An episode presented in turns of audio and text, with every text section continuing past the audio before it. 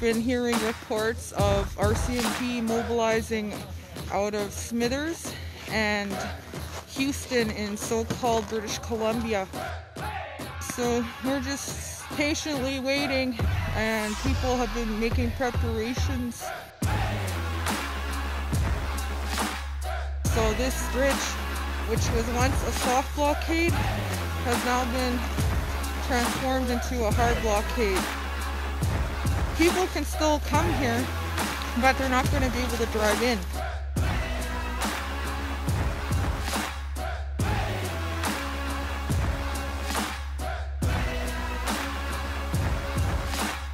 We know that the state is willing and capable of using the same kinds of violence that they've used against our people for the last one hundred fifty years here.